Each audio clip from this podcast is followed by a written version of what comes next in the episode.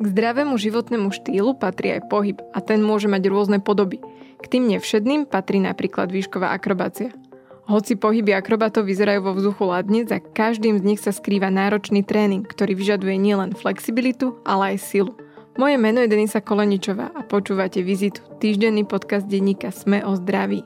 Tento týždeň sa budem s profesionálnou akrobatkou Kristínou Janíkovou, ktorá pracuje ako trénerka v akrobatickej akadémii Acrobatics, rozprávať o tom, ako sa dostala k tomuto povolaniu, aké sú rozdiely medzi akrobáciou na šále a kruhu, v akej najväčšej výške vystupovala, ale aj o tom, či je akrobácia naozaj pre každého a aký je rozdiel medzi začiatočníkmi v detskom a dospelom veku.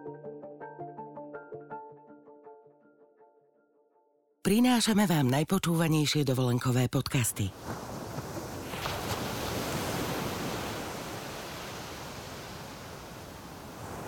Dovolenkový podcast Morskej vlny s vašimi odplávajúcimi flipflopmi si môžete vypočuť v pohodlí lehátok na svojej dovolenke.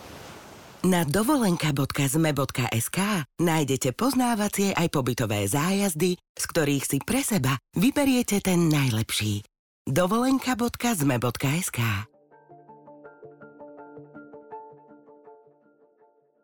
Kika, ako si sa dostala k vzdušnej akrobácii? No kde začať? Uh, dala by som tak, lebo pre mňa je to taký celkom pekný osobný príbeh. Bolo to asi tak medzi de- med- pred 10-12 rokmi a ja sa priznám, že Prvýkrát som sa dostala vlastne tejto zušnej akrobácii pred tými desatimi rokmi. Myslím tak, že som sa dotkla toho šálu a bolo to na kurze teda cez Cirkus Kus, ktorý u nás funguje tiež v Bratislave. Tam som sa zaplatila svoj teda prvý takýto osobný kurz, ale Priznám sa, že tejto výškovej akrobácii, ktorá ma očarila, už som sa dostala pred pár rokmi. A bolo to cez moju kamarátku z modernej gymnastiky, Katku Jurčackovú, teda by som teda vydaná Katka Fair, ktorú by som chcela týmto aj pozdraviť, pretože bola istou inšpiráciou pre mňa. A v podstate potom roky išli, išla som do zahraničia, bola som teda na Erasme a tak ďalej, všetkých týchto možnostiach. A keď som sa vrátila z Belgicka, tak som bola v takom období, že čo teraz so životom. Bola som v podstate, ako by sme povedali v tej našej terminológii gymnastiky, už tak za zenitom po 20 Gymnastike si za zenitom po 20 určite, určite. Je to ako moderná, aj športová, aj krásokočiari. V podstate tam je ten vrchol 18-20 rokov. Takže človek aj psychicky trošku narába s týmto faktorom. Ale ja som sa ešte cítila, mala som tedy 23, 24 som skoro mala. A som si hovorila, že ale ja ešte chcem sa trošku nejako prekonať, že niečo v podstate dokázať a tú silu na trénovanie mám. Tak som o, potom ešte zbadala na, na sociálnych sieťach. Tomuto môžem ďakovať sociálnym sieťam, aj keď trošku mám k, k ním taký rozporúplný uh, vzťah, ale tomuto môžem ďakovať. Kamarátka uh, zase staničnej ešte spred pár rokov mala na svojom cover akože fo- o tom fotografii túto vzdušnú akrobáciu, hovorím, oslovím ju, že sa spýtam. Ona vtedy fungovala s Vertigom, s, to, s touto tanečnou akrobatickou skupinou a ona povedala, že spýta sa ich a že sa, nech sa prídem ukázať, akože dá, dajme tomu, že v podstate nehľadali nejakých nových členov, ale že nech sa prídem ukázať. Tak som prišla, poviem ako úprimne, že fyzicky som nebola na tom nejak veľmi zdatná, aj keď teda už som proste fyzicky sa bolo trošku horšie ako teraz, keď už mám cez 30. No a takto to nejako začalo.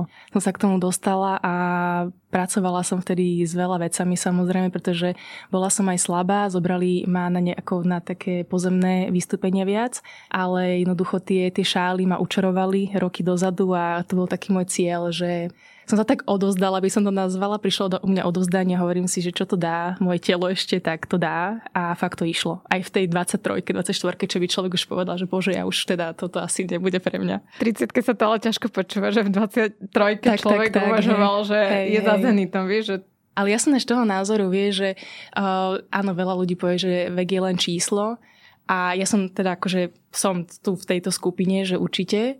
A ja naozaj môžem povedať, mám cez 30 a lepšie sa cítim ako okolo tej 20 Ale samozrejme, ono to telo nejako ide, ale je to, je to o tom našom prístupe k tomu telu.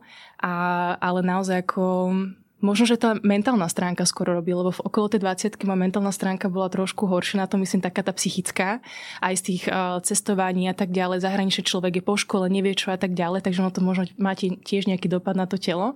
A teraz presne, keď človek to má trošku už tak viac nejak utriedené a vyrovnané, tak aj to sa tak inak vyvíja, aj tá fyzická stránka. Uh-huh, že človek je taký spokojnejší sám so sebou, alebo si to dokáže viac o sebe zistiť za tie roky a už si nastaviť inak aj rôzne hranice. Určite, určite, hej. Často sa ma ľudia pýtajú, že prečo to niekto robí výškovú akrobáciu.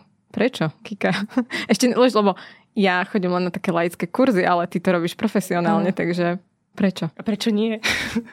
to ma tak nenapadlo, vieš, že, že prečo nie? A vieš čo, myslím si, že pre mňa to je také spojenie aj tej krásy na vonok, ale aj také tej fyzickej zdatnosti. Musím, musím ako priznať, tá ladnosť príde neskôr. Ono, človek najprv bojuje s nejakou vec silou a vyšplhať sa a proste dať tam nohu, udržať sa, nespadnúť a tak ďalej. Ale keď má človek, mne, pre mňa to príde tak, ako by som to povedala, že není to tak ako monotónne, je to, je to druh športu alebo záľuby konička, ktorý je taký, taký širokospektrálny, že máš to také ten full body exercise, alebo ako by som to nazvala, že také celotelové cvičenie. Môžeš do toho zaradiť vlastne aj takú nejakú tvoju tanečnú stránku, nejaké také vyjadrenie, Podľa to veľmi pekné. Ako začiatočník sa snažíš iba prežiť, to je moja osobná skúsenosť, že sa tam... Ale ty to musíš vidieť na tých začiatočníkoch, keď trénuješ, že my sa tam vlastne len držíme na tej šatke alebo šále a snažíme sa len udržať a až potom rozmýšľať, že ako obmotať tú nohu, že z začiatku je to taký boj o prežitie.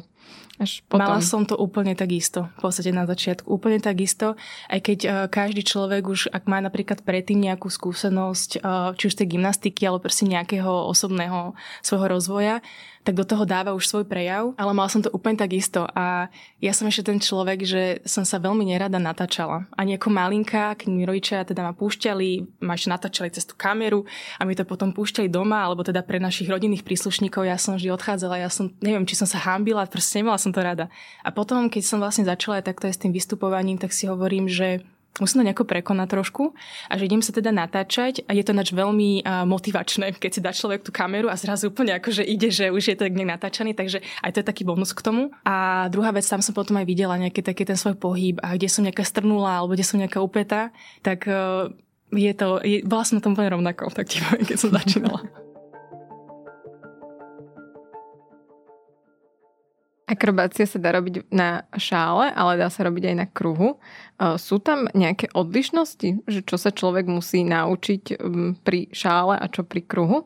Alebo je to vlastne identické, len jedno je pevnejší materiál? V podstate to zhrnula, hej. Je tam, je tam táto odlišnosť a potom ľudia si v podstate nejako navyknú, alebo by som povedala, že majú väčšiu obľúbu k tomu kruhu alebo šálu. Ale presne tie odlišnosti, ako hovoríš, tak kruh je pevný. Zoberme to hneď, že vlastne je to nejaký pevný materiál, takže človek, ktorý je možno trošku, dajme tomu, slabší na začiatok a nechce byť hneď frustrovaný z toho, že sa mu to hýba a nevie to ani udržať, tak ten kruh je veľmi fajn. Proste vie sa tam nejako sadnúť, už hoci, ako sa tam proste vyštvera, chytí sa a ne, ne, ne, nemení sa ten tvár, tak ako napríklad šál. Veľa Veľakrát som si uvedomila, že ľudia na Instagrame majú fotku, ako robia veci na kruhu, ale nikdy nenatočia, ako sa naň dostali. že to je celkom akože zaberák najprv. Hej. Vieš čo, myslím si, že kvôli tej eh, dĺžke toho možnosti teda toho videa, ktoré tam vieš uploadnúť, tak si tak vždy zvolí, že to najkračšie a čo najkrajšie vyzerá. Samozrejme nie celú tú, tú vieš, čo tam proste ideš na ten kruh a, a tak, ale áno, ten kruh horím je, je, je tvrdší, je teda pevný, ale práve to je to, že veľa ľudí potom napríklad im to príde veľmi také tvrdé a dochádza tam k väčším možno, že trošku odreninám a nejakým ošuchnutiam a, a tak ďalej. A, a musím ešte e, ako tak pripomenúť, ak by to ľudí zaujímalo, tak keď sa robí na kruhu alebo na niečom pevnom, tak aj na tých vánkušikoch na rukách sa trošku robia mozole. Ale takisto myslím si, že aj ja som bola, ako že som mala taký hneď samozrejme nápad môj mozog, že zoberiem si tie rukavice na cyklistiku, že možno, že mi to pomôže.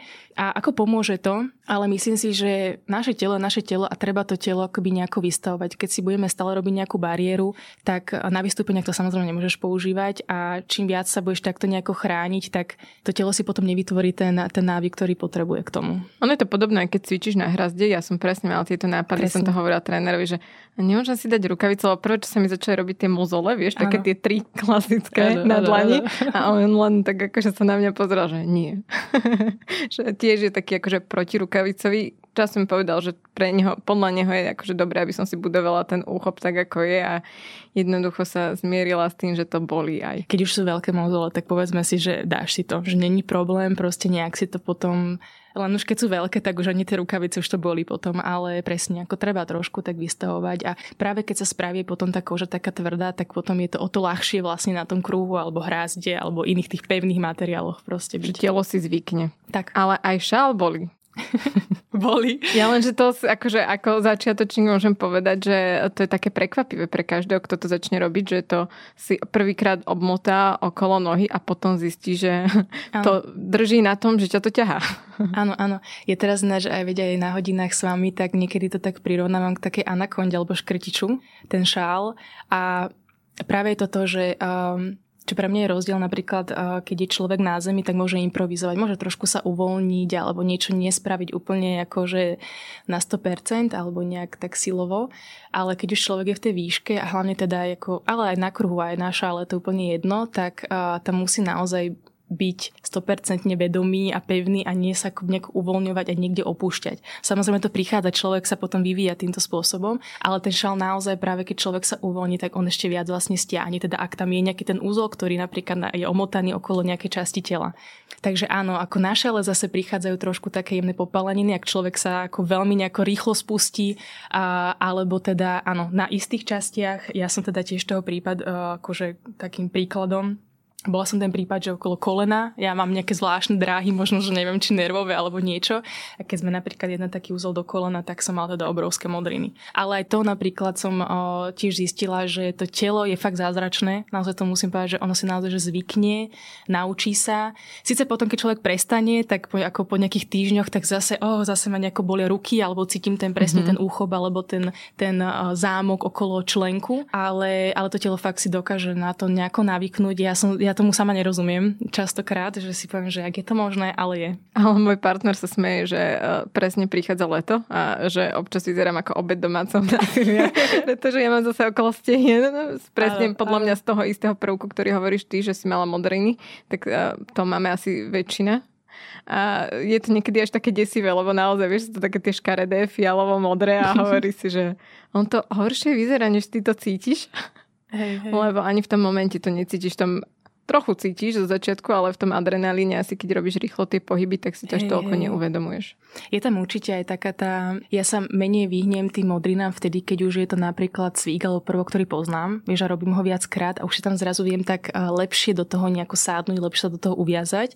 Ale keď je človek v strese trošku, napríklad robím čo prvýkrát alebo má niečo ukázať aj niekomu, tak zrazu áno, tam pracuje trošku ten stres a úplne si neuvedomuje, že tam ide do nejakých takých do svojich limitov a zrazu to tam má také pevné a prechádza a ide do toho a, a tak ďalej, tak tedy takto akože k tomu prichádza.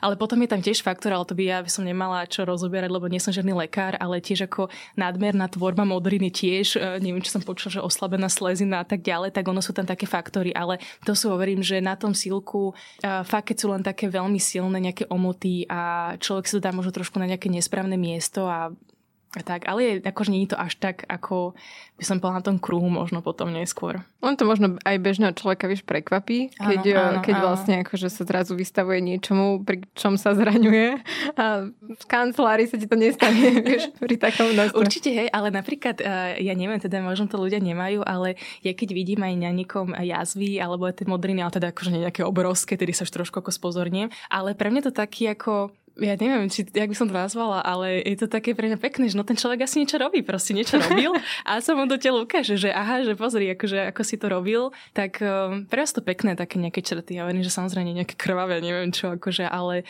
sú také ako malinké veci, ktoré uh, ten život prináša a vieš, nejaký ten v podstate, či už to nejaké jazvičky, už nejakých našeho dospievania a tak ďalej a tak modriny zmiznú, chvála Bohu.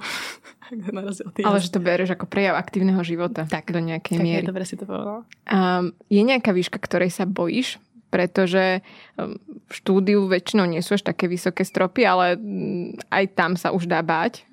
To asi veľakrát spolu pozorujeme áno, áno. na kurzoch, ale vy sa pohybujete aj v úplne iných výškach. Takže či v nejaký dostaneš strach, pretože napríklad keď je akrobácia na šale, tam nie je žiadne istenie. Na šale sa nedá, na kruhu sa dá istiť a na šale to není vôbec fakt, že možné asi. No a pre mňa, a ja keď som začínala, je že ja mám strach z výšok. Čo akože si povedal, že ty a potom čo to robíš. A je to pre mňa trošku také prekonávanie samej seba. A v štúdiu máme tých 4,5, dajme tomu nejak tak sa mi zdá. Mm-hmm. To, tej výšky sa nebojím. To už není pre mňa ako výška, ktorý by som sa bála, ale ja ešte predtým, ako som začala s výškovou akrobáciou, tak sme na vysokej škole mal, mali teda voliteľnú telesnú a mali sme lezenie na umelej stene. A tedy som aj pochopila, že v takej tej výške, keď už ja neviem, zrazu strácam to spojenie aj s tým místičom dole, tak ako moje telo zrazu úplne inak funguje. A to by som povedala, že je možno, že okolo tých o, 9 metrov by som povedala, tedy to už fakt začína, že moje telo zrazu úplne nejaký adrenalín, nejaký, niečo stresové sa u mňa akože deje. A takže určite nejaká tá výška, tá výška tam fakt zohráva tiež rolu, ako v tom mojom tom prejave, alebo ako telo proste nejako reaguje. Takže dajme tomu, že u mňa je to okolo tých 9-10 metrov, že už fakt akože cítim, že nie je to úplne komfortné pre mňa. A v akej najvyššej výške si bola? Práve to, to, no, to bolo asi tých 10 metrov, sa mi zdá. 10 metrov bolo. Bolo to v Outuarene v Prahe. Boli sme tedy, tam sme boli vyťahnutí vlastne motormi, len ešte aj ako ten priestor veľa veľmi robí, keď máš niečo pri sebe. Toto bol ako veľký, veľký priestor, tá Outu Arena. A, tak to bolo asi tak najvyššie. A bolo to teda akože, fú, to si vám tak akože mi odlahlo, keď som zišla dole. Ale bol to krásny zážitok. Určite pre mňa akože, nie som úplne, že uh, fanúšik adrenalinových športov. Pre mňa nejaký bungee jumping je, že amen má to, ako by som ani keby mi dali milión, ale ale toto je tiež akože som za to rada, že to v živote bolo, že som mal takú skúsenosť mala. A ako to trénujete, keď viete, že to bude napríklad taká vysoká výška, že to bude 9 metrov, ale bežné štúdia sú 4,5, alebo dajme tomu, že nájdeš nejaký 6 metrový strop v Bratislave.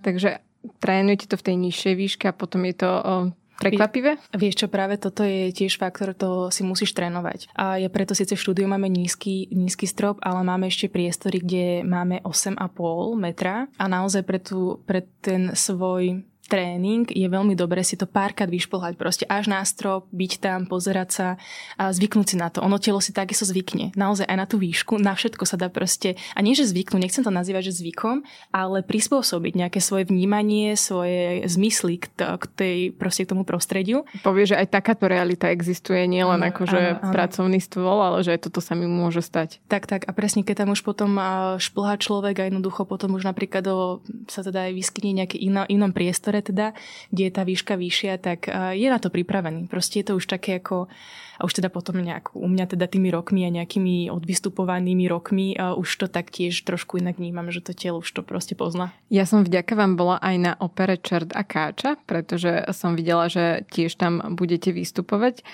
a musím povedať, že trošku mi to uberalo z tej opery, pretože som mala tendenciu sústrediť sa na tej akrobátky, lebo som sa na to veľmi tešila. Ale hovorila som si, že zase je to taká ďalšia kombinácia, ktorá je náročná, že keď to musíš zladiť s inými ľuďmi, ktorí vystupujú na tom javisku. Aké to je pre teba, alebo aké to bolo pre teba, keď uh, si robila akrobáciu počas opery? Vieš, čo je veľmi jedinečné. Veľmi jedinečné a veľmi som za to vďačná. Ono divadlo je celkovo taká inštitúcia, ktorá uh, má isté čaro proste sama, sama o sebe. Je to, bolo, to, bolo to veľmi odlišné od nejakých tréningov alebo takých tých návykov, ktoré sme mali dovtedy. Naše tréningy v podstate spočívajú na takom samotréningu, hej, nejakej samodisciplíne, alebo teda seba disciplíne. Sme tam dvaja, traja, maximálne štyria ľudia, akože z pár ľudí. No a divadlo zahrňa spektrum proste ľudí od, od kulisárov, technikov, osvetľovačov, od všetkých tých, ako, neviem, čo sa tam v tom divadle nachádzajú a samozrejme potom hercov a spevákov a ďalších iných členov, režisérov, samozrejme režisérov a všetkých týchto. A spočíva to, zabere to samozrejme asi viac času, by som nazvala, ako, ako teda také tie naše klasické vystúpenia ale je to, je to krásne. No hovorím, že je to proste tiež zážitok a a chápem aj tých ľudí alebo hercov, keď rozprávajú, že to divadlo ich srdcovka, že aj si tomu teraz už rozumiem, že prečo. No. Aj to malo také krásne rozprávkové kulisy. Krásne to malo, áno, áno. Takže celé to tak o, dohromady hralo veľmi pekne. Tak musím spomínať Zuzku Fischerovú, že vlastne je tá režisérka tejto opery. A tá tam tiež, ako, ale nielen ona, aj iní, iní teda ľudia strávili veľmi veľa hodín času na vôbec vymyslení toho celého konceptu ľudí, obsadenia a tak ďalej. Takže uh, je to pekné, ako ja sa priznám, že opera není úplne nejaký, teraz možno, že sklame veľa ľudí, ale aj kamarátov, ale opera nikdy nebola nejaký môj prvok, ktorý by som ako nejak išla na to takže cieľenie, že idem na operu ale e, Zuzkin nápad, teda musím, neviem, či to bol teda konkrétne Zuzkin, toto sa musím opýtať ešte osobne, ale Zuzkin nápad spojiť to s akrobáciou alebo nejakými prvkami akrobácie, či už chalanov, parkouristov a tanečníkov a, a teda našej výškovej akrobácie, tak to podľa mňa fakt doplnilo alebo tak obohatilo celú aj tú možnú nádheru tej opery a presne pre ľudí, ktorí teda úplne sa nevyžívajú v nejakej opere alebo tom, tom spievaní, tak aj dieťa si tam proste napríklad nájde nejakú takú famoznú vec, že vidí niekoho vo vzduchu. Ja to beriem tak, že opera už je taká rozdeľujúca vec, že aj keď je veľa ľudí, ktorí majú radi kultúru a chodia do divadla, tak pri opere už máme mnohí takí takú nejakú hranicu, že sa bojíme, že to už bude príliš e, seriózne umenie a že nie všetci to pochopíme alebo že nás to bude baviť. A keď sme boli práve na Čerda Káča, tak tam bolo pre mňa zaujímavé, že tam chodia rodiny s deťmi a vieš, že to bolo úplne že celogeneračné, že starí rodičia, rodičia, vnúčatá, že mne to prišlo veľmi pekné ešte tým, že sme boli na vystúpení v nedelu, tak to bolo také, že že jej, áno, aj áno. takto to môže byť, že, že niekedy to šťastie naše predsudky, vie, že sa bojíme, že či, či to bude pre nás to vhodné, takže u nás doma to bola tiež taká um, prvá opera, na ktorú sme sa odvážili ísť a myslím, že to je veľmi dobrá voľba. Pekne si to zhodnotila. Presne, presne toto sú také isté moje pocity a myslím si, že to aj druhí ľudia takto ako aj tí ocenia, že bolo to také aj naozaj pre celé tie rodiny, aj malé deti, čo malé deti, teda povedzme si, že asi pri tej opere by sa možno nudili, lebo moc tomu nerozumejú, možno tomu deju a historickému nejakomu, častokrát teda historickému deju. Takže áno. Mala si nejaké krízové situácie počas vystúpení? Jo, toto otázku, toto som, to, toto som nepripravovala. Vieš, že sa ti niečo zamotalo tak, ako sa nemalo? Áno, vieš čo, to, počas vystúpenia, inak to asi teraz zaklopem si pre istotu, uh, nie, som nemala, ale také krízové situácie boli pre mňa niekedy napríklad pred vystúpením. Samozrejme ten stres tam hrá rolu a častokrát aj proste pred tými či predstaveniami alebo vystúpeniami sú čast, no, častokrát cestujeme, proste iné prostredie, človek je možno niek- veľakrát nevyspatý, proste jedol všelijako a v tej výške celkovo človek, keď sa prehýba a tak ďalej, tak proste potrebuje tam byť na 100%. Tak pár takých, takých a nenazvala by som to, že krízových, ale takých veľmi stresových uh, situácií bolo. A nikdy sa nikto nezranil počas vášho vystúpenia? Nie, nie. Ako musím toto tiež zaklúpem. Nejaké veci sa možno, že malinké stáli, ale ako väčšie zranenia naozaj, že neprišli. Teda aspoň, aspoň čo ja viem. Pretože môj partner aj počas tej opery stále uvažal, čo ak spadne? Všetci Tam nie to... je madrac. Vieš, že mu to stále išlo hlavou a presne že veď nikto ich neistí, vieš, že stále ho nasledovali tie myšlienky. Áno, áno. Vieš čo, ja ti to poviem tiež, moja mamina, ja, keď som začala táto opera hrať, tak samozrejme som tam, ako môžeš zavolať, veď proste tí o, rodinní príslušníci sú hneď prví, ktorých ako oslovíš. A má mamina, vlastne, oni, oni vieš prišli až po roku, vlastne až po neviem, koľka tej uh, časti, keď sa to opakovalo. Lebo toto isté boli sú iné slova, že ja sa na to nemôžem pozerať, keď ťa tam vidím v tej výške. Takže presne ako hovoríš. A, ale jednoducho v tej výške, alebo proste pri každej aktivite, keď človek vie, čo ide robiť, tak jednoducho je vedomý a proste vie, čo ide robiť. Takže tá, aj tá chybovosť alebo nejaká to nebezpečie, dajme tomu, ono tam, áno, je to fakt, je, tá, je to prostredie, ktoré zahrňa to nebezpečie možno, že viac, ako keď len kráčaš po zemi, ale keď už vieš, čo robíš a naozaj proste, tedy je to telo úplne inak funguje, proste ono je fakt privedomý a vie, čo ide robiť. A vtedy sa to eliminuje aj tá nejaká to nebezpečie. Chybovo sa stane, chybovo sa stane a na to sa treba tiež uh, na tréningoch alebo predtým, ako jednoducho do tej výšky ide, ten človek sa musí nejako pripraviť. Sa, samozrejme zachovať kľud, to nemáme sa, samozrejme všetci nejako v povahe. Uh, to ne, až tedy vlastne zistíme, že ako reaguje naše telo zrazu, či začne strašne proste akoby hysteričiť, ale hyster, neviem teraz, či to spisom nehovorím, ale byť taký veľmi nervózny a spanikáriť, tak mm-hmm. panikáriť alebo jednoducho poviem si nádych, výdych, tak pozriem sa, ako som zaviazaná, nejako sa odviažem. V podstate ide o to naozaj to spraviť nejako jednoduchšie. Ako stalo sa to samozrejme aj mojim kamarátkam, kolegyňam, ako tam nazvať. Ale keď sme napríklad išli nejaké duo, hej, že sme boli synchro, takže nemohol. Keď človek robí solo, tak si proste spraví po svojom a ide si, ale keď nejaký synchro, tak musíme sa zladiť. Ale jednoducho vždy sme sa nejako počkali, boli tam pekné vzťahy, takže sme to odkomunikovali a tento faktor tam bol proste pracoval medzi nami. Hovorila si, že keď má gymnastka 20 rokov, tak už je, dá sa povedať, že za zenitom. Kedy sa dostane akrobatka za zenit? Kedy je to, že, že tak už sa toto povolanie nedá robiť? Vieš čo, ja by som povedala, že zase to e, by som to tak nazvala, že všetko sa dá a ja by som už aj tieto akrobácie hranice vôbec nekladla, pretože tam tiež je to je to na tom človeku, aké má priority a keď sa naozaj venuje tomu telu, tak ono naozaj vie fungovať aj po deťoch a tak ďalej toho napríklad, ale takže hovorím, nebudem hovoriť žiadne číslo, lebo pre, ja si myslím, že fakt že nechceš sa to... dať tú hranicu, že 40 hej, a už akože potom už nič neskúšajte. Napríklad poviem, do 40 sa to určite dá, to viem, pretože mám teda kamarátku Aťku Vajzerovú, ako teda môžem tiež spomenúť a ti pozdravujem ťa. Asi veľká inšpirácia pre mňa. tak Aťka má 39, má dve deti a stále sa ducho akrobácii venuje. Ja som zažila tréning s ňou a potom som bola šokovaná, keď som zistila vlastne túto informáciu, lebo som to vôbec, akože nerozpozná človek ani ten vek vlastne, že teraz sa to ťažko celkovo rozpoznáva, že kto má koľko rokov.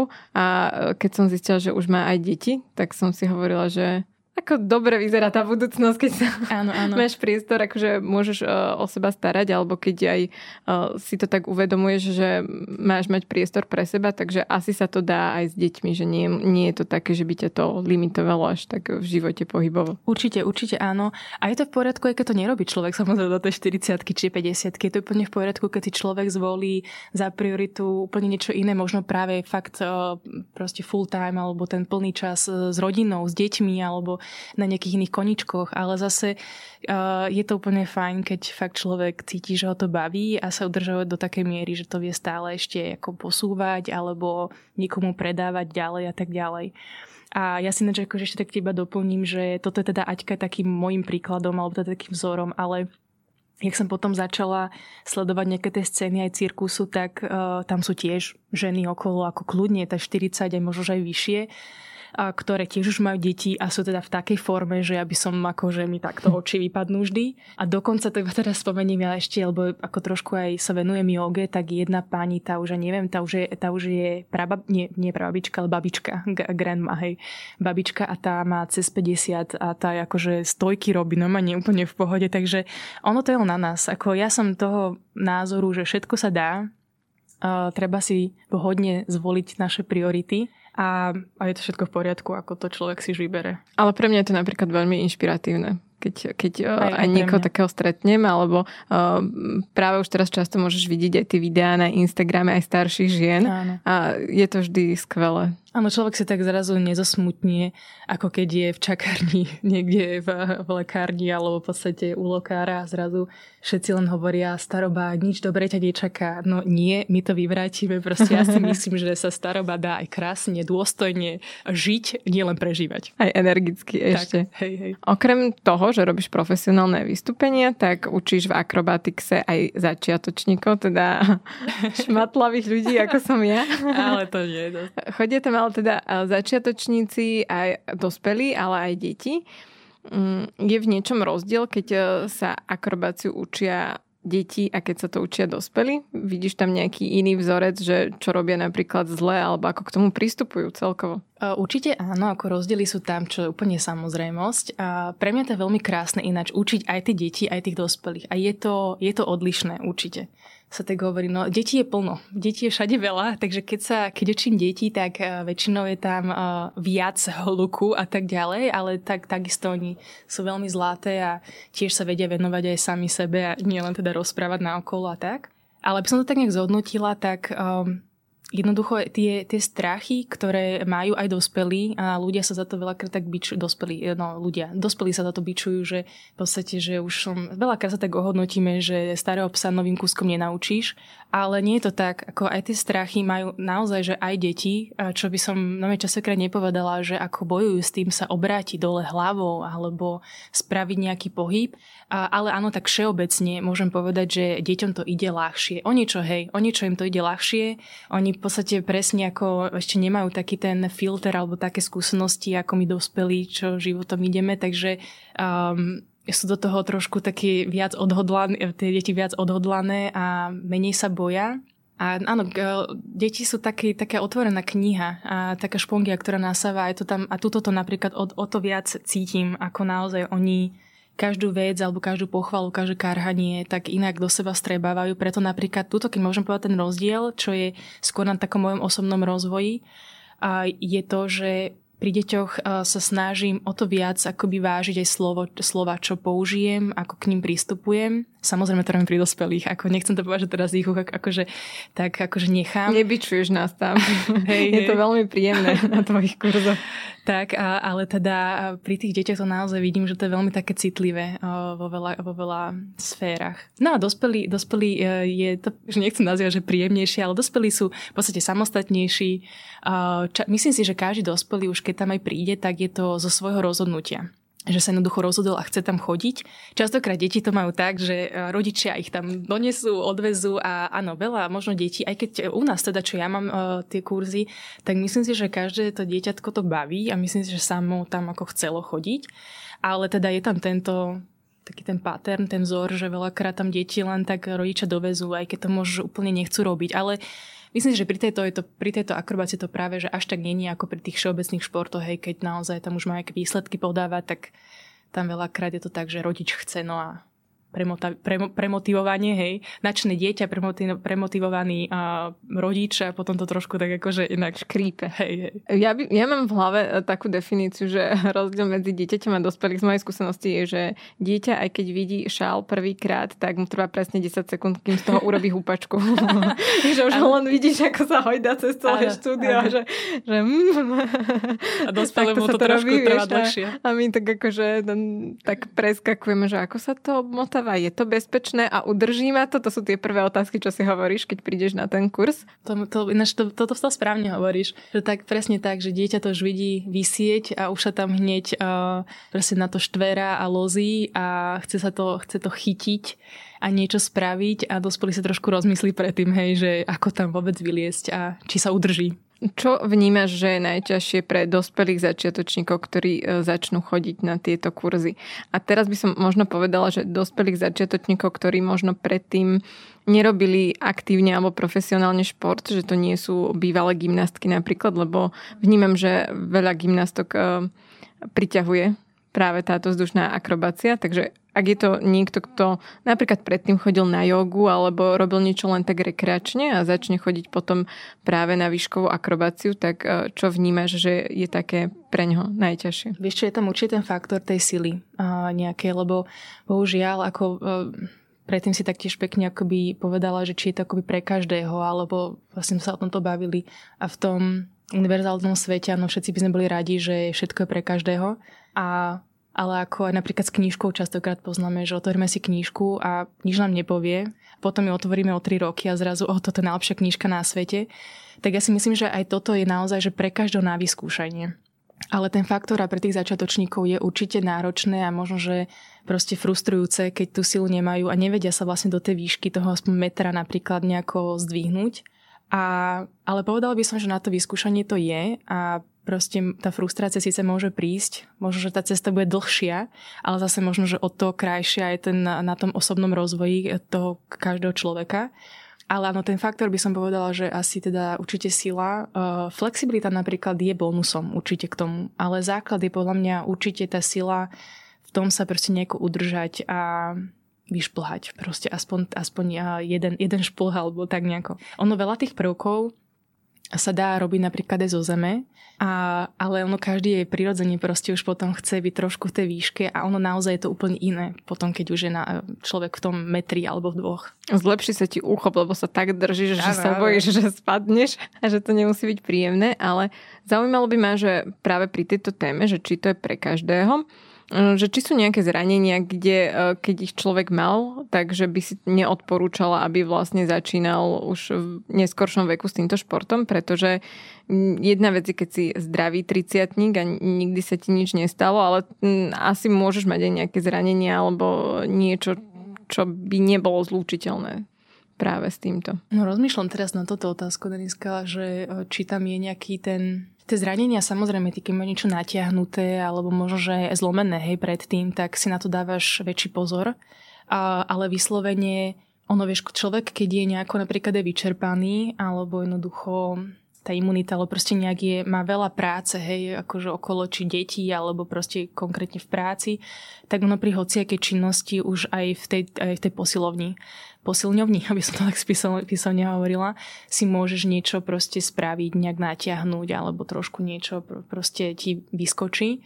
Ale konkrétne ma teraz fakt, že nenapadajú, mm-hmm. pretože asi som nemala ten ten, tú skúsenosť s niekým, kto by mal teraz nejaké vyslovenie zranenie Môžem napríklad ako spomenúť, byť veľakrát aj uh, gymnastkám uh, sa stávajú nejaké problémy s platničkami, hej, chrbát a tak ďalej. Ale vyslovene aj tuto napríklad človek nemusí ísť do nejakých záklonov, že vôbec to o to není. Keď má človek naozaj, že ruky, nohy, proste nejakú takú základnú silu, tak vždy sa tam dá nájsť a ten, uh, ten cvik, ten prvok tak, aby to človeku nejako vyhovol a ne, aby nemusel chodiť uh, alebo prehýbať sa alebo ohýbať proste nejako aj tie klby bederné napríklad do takej miery, ktorá by mu robila problém. Že dá sa to z časti prispôsobiť tomu, určite, na čo je určite, tvoje telo stávané, len do veľkej miery podľa mňa to chce hlavne tú silu, akože tá sila je na začiatku hrozne hej, frustrujúca. Hej. Áno, určite. Že tým by som chcela povzbudiť aj budúcich začiatočníkov, že zlepší sa to, len ten prvý šok, keď si zistí, že nie, že tvoje ruky sú slabé, ale tvoje dlane a ten úchop, aby si sa udržal,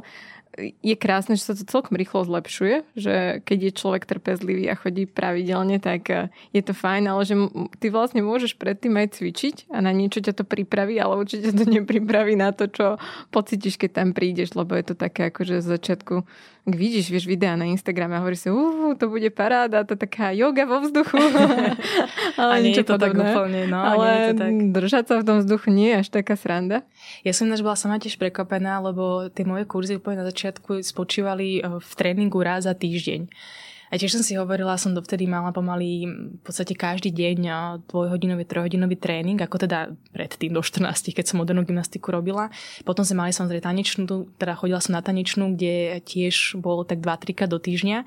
A oni sa ten týždeň to asi moc nedám, ale naozaj prekvapivo aj telo po tom týždni zrazu úplne inak fungovalo. Proste my máme tú pamäť tela, podľa mňa fakt úžasnú.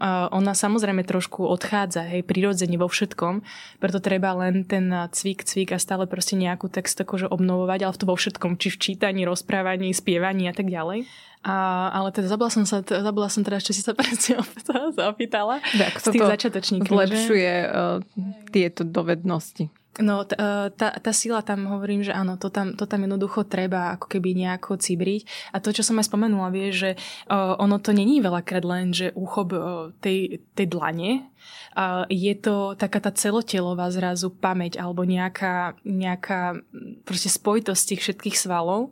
A ono, ja som napríklad ešte prekapená, lebo ja samozrejme si doplňam uh, túto vzdušnú akrobáciu, tú výškovú akrobáciu o nejaký beh alebo jogu a inak sa regenerujem a tak ďalej, plávanie a tak. A je to fakt pre mňa vždy na akože ako udivu, o, o, o, také, jak to povedať, udivujúce, že pri každom tom, uh, pri každom tom športe alebo tej aktivite niečo iné ma proste boli zrazu.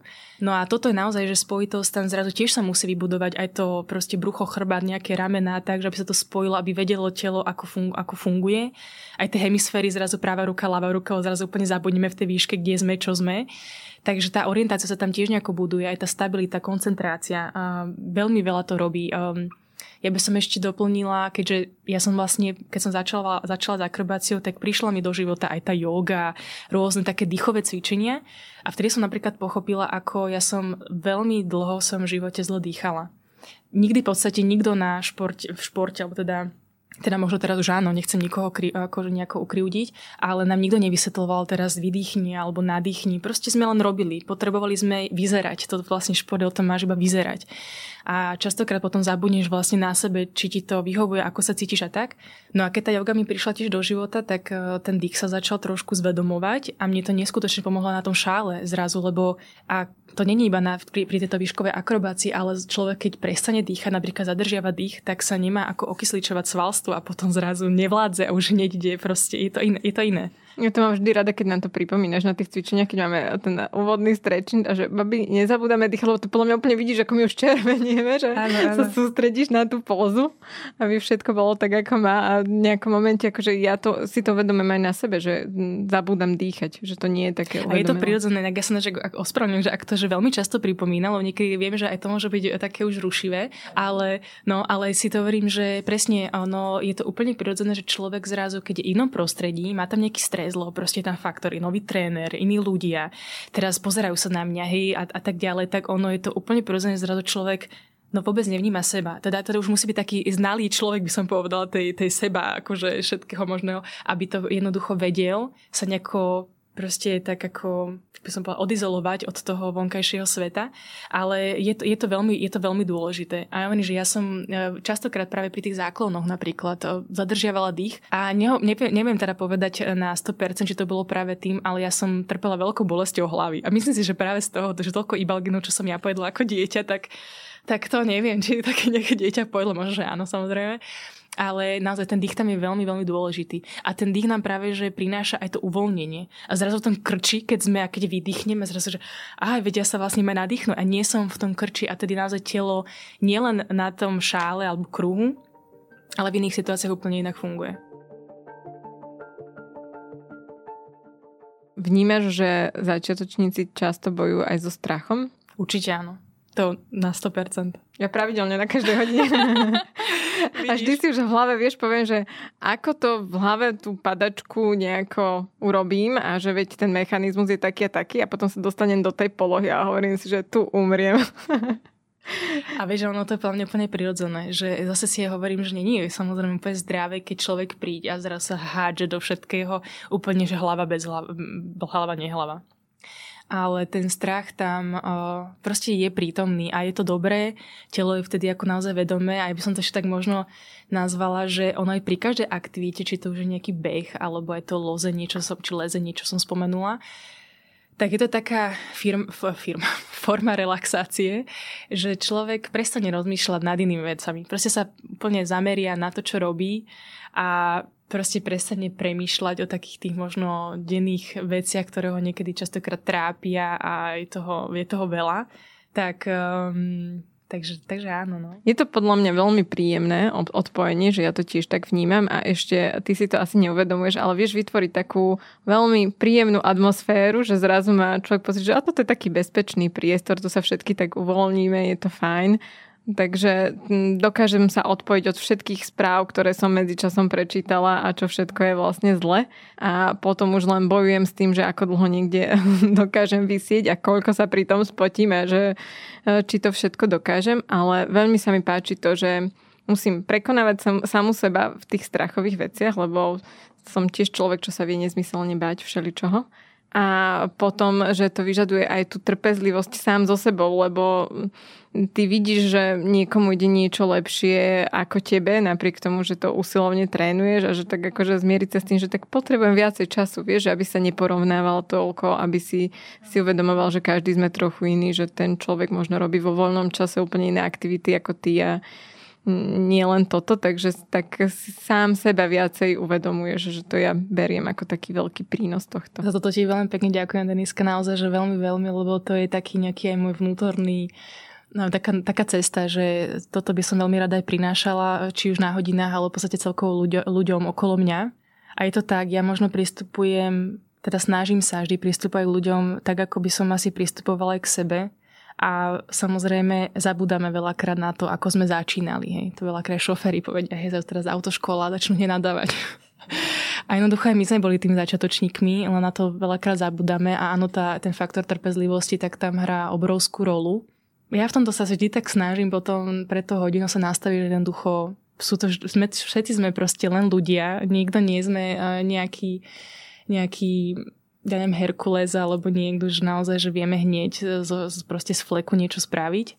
A, a tak je to podľa mňa pekné. Tak to tam vytvára podľa mňa aj takú tú voľnosť. A s tým porovnávaním, ako si je spomenula, alebo s inými vecami, tak ja sama som tým v podstate nejako by som povedala, sa zoznamovala alebo sa snažila od toho odosobniť. E, ja sama som seba veľmi v podstate porovnávala, hodnotila a, a tak ďalej.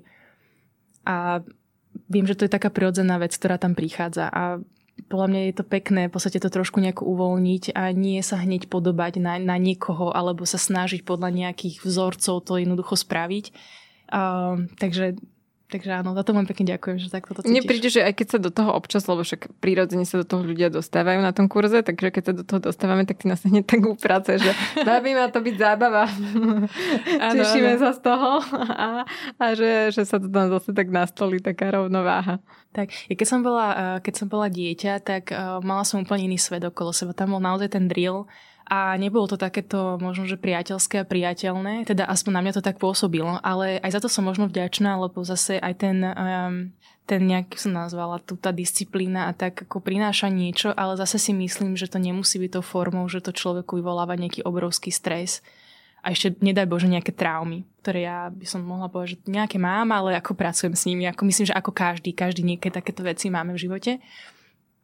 A preto podľa mňa, keď je, teda to je môj názor osobný, možno, že sa fakt mýlim a možno, že iní tréneri by mi povedali úplne niečo iné a teda, ale ja som aj toho názoru, alebo teda som v tom, v tom postavení, že nejdem teraz trénovať vrcholových športovcov, tak tomu naozaj tak prístupom mi to bolo jednoducho také, také slobodné a voľné, aby človek sa tam možno aj sám možno našiel úplne z iných smerov a nielen teda toho, že chcem vyšplhať a chcem spraviť nejaký prvok, ale tak zrazu sa tak akože zoznámiť so, všeličím možným u seba. Ale ten krásny pocit, keď prvýkrát vyšplháš. že je to nádherné. Ja si ho normálne uložím niekde akože hlboko do svojho vnútra. To podľa mňa nikdy nezabudnem, keď som vlastne racionálne verila, že to nie je možné. Áno, áno. A zrazu sa to prvýkrát podarilo, tak to je jedna akože z najkrajších spomienok tohto roka pre mňa zatiaľ.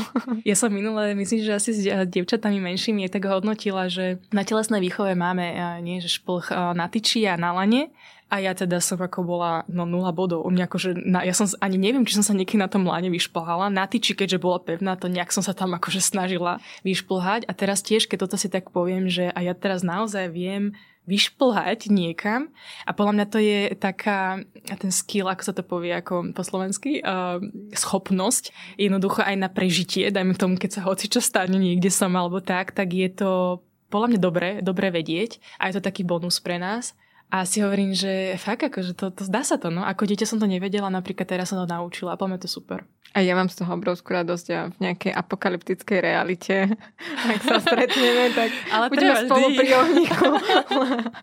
Takže... Treba vždy takto mysleť, že aby som zase vedela nejaké základné veci v živote. No. Ďakujem veľmi pekne, že si našla čas a prišla si k nám do štúdiu porozprávať o výškovej akrobacii. Ďakujem veľmi, veľmi moc. Mám taký malinký aj splnený sen, že som bola takto zavolaná, takže ešte raz len pekne ďakujem. Pekný deň všetkým. O tom, ako sa dostala k tomuto povolaniu, aké sú rozdiely medzi akrobáciou na šále a kruhu, v akej najväčšej výške vystupovala, ale aj o tom, či je akrobácia naozaj pre každého a aký je rozdiel medzi začiatočníkmi v detskom a dospelom veku, som sa rozprávala s profesionálnou akrobátkou Kristínou Janíkovou.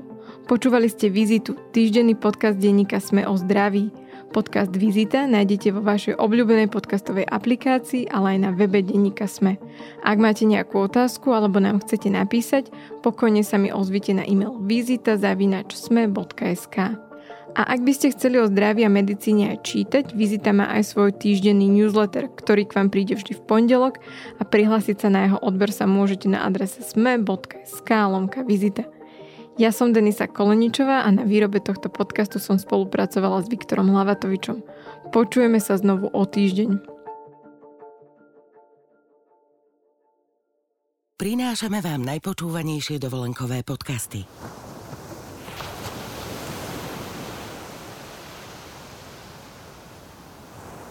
Dovolenkový podcast Morskej vlny s vašimi odplávajúcimi flipflopmi si môžete vypočuť v pohodlí lehátok na svojej dovolenke.